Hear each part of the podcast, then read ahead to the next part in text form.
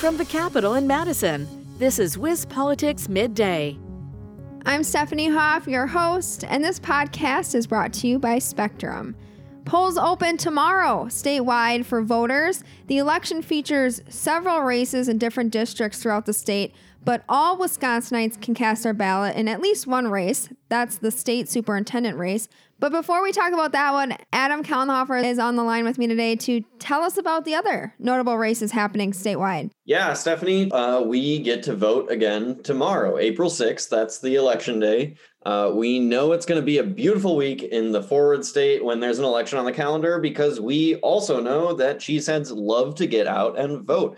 That's why we have such high voter engagement in the state of Wisconsin. This time, there are elections in all three branches of our state government, with the legislative branch seeing two of those elections in the 13th Senate District, which will be to fill freshman U.S. Representative Scott Fitzgerald's vacancy, and in the 89th Assembly District after State Representative John Nygren resigned. There will also be three state Court of Appeals races, with only two of those races contested by more than one candidate, and about a quarter of the state circuit court judge seats will be up for grabs too. That's about 63 seats. Adam, and I think the executive branch is where you're moving next. The winner of the state superintendent race will lead the Department of Public Instruction. You've been keeping a close eye on this race since the start of the year. What's the latest on that one? That's right, Stephanie. Good eye. I only listed two of the three branches of government. We know that, you know, there's executive, legislative, and judicial branches. And with the legislative and judicial branches counted, that leaves the executive branch. So tomorrow, the state superintendent race will probably be the biggest race in the state because everyone everywhere in the state can vote in this race. It's not a district wide race. This is a statewide race. The Department of Public Instruction, as we know, oversees the public education of all K 12 schools in the state.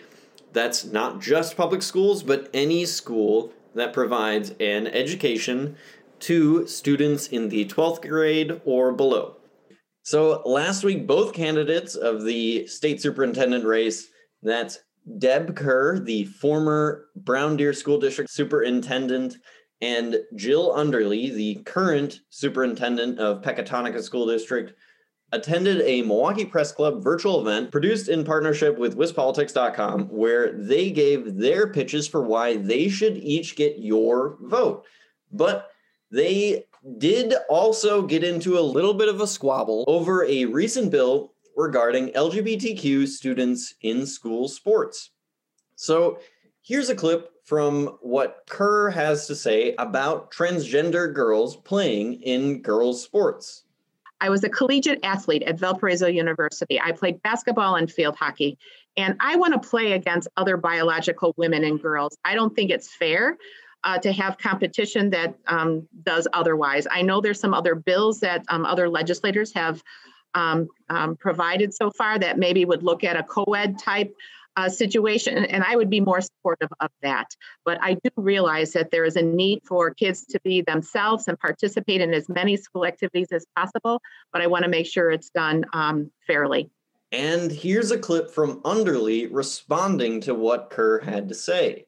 Yeah, I, you know, I think that that's rather transphobic, honestly, um, what Dr. Kerr just said. You know, kids kids need to feel safe in their schools. They need to feel seen and heard. And we need to enforce anti-bullying and anti-harassment in our schools and, you know, and in our society. And, you know, um, really that statement was rather, um, it, it's transphobic. I'll just say it like that.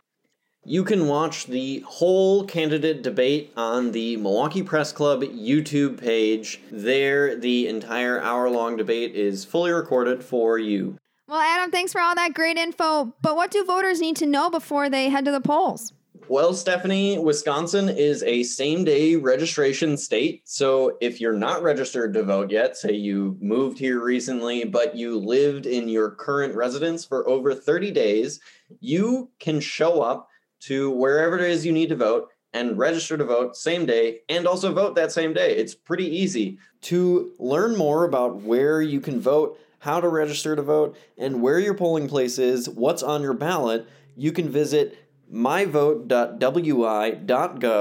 type in a little bit about yourself, some personal information, and your address, and the website will help you figure out how to vote. And make sure you bring a mask because you may be required to wear one while waiting in line to vote and while voting, depending on your polling location. And make sure you bring your ID because Wisconsin is a voter ID state. So a Wisconsin driver's license or other state issued photo ID works. Again, Adam, thanks for all the great info.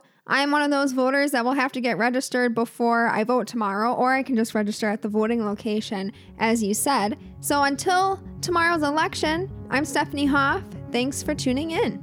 This has been WisPolitics Midday. For more state government and political news, visit wispolitics.com.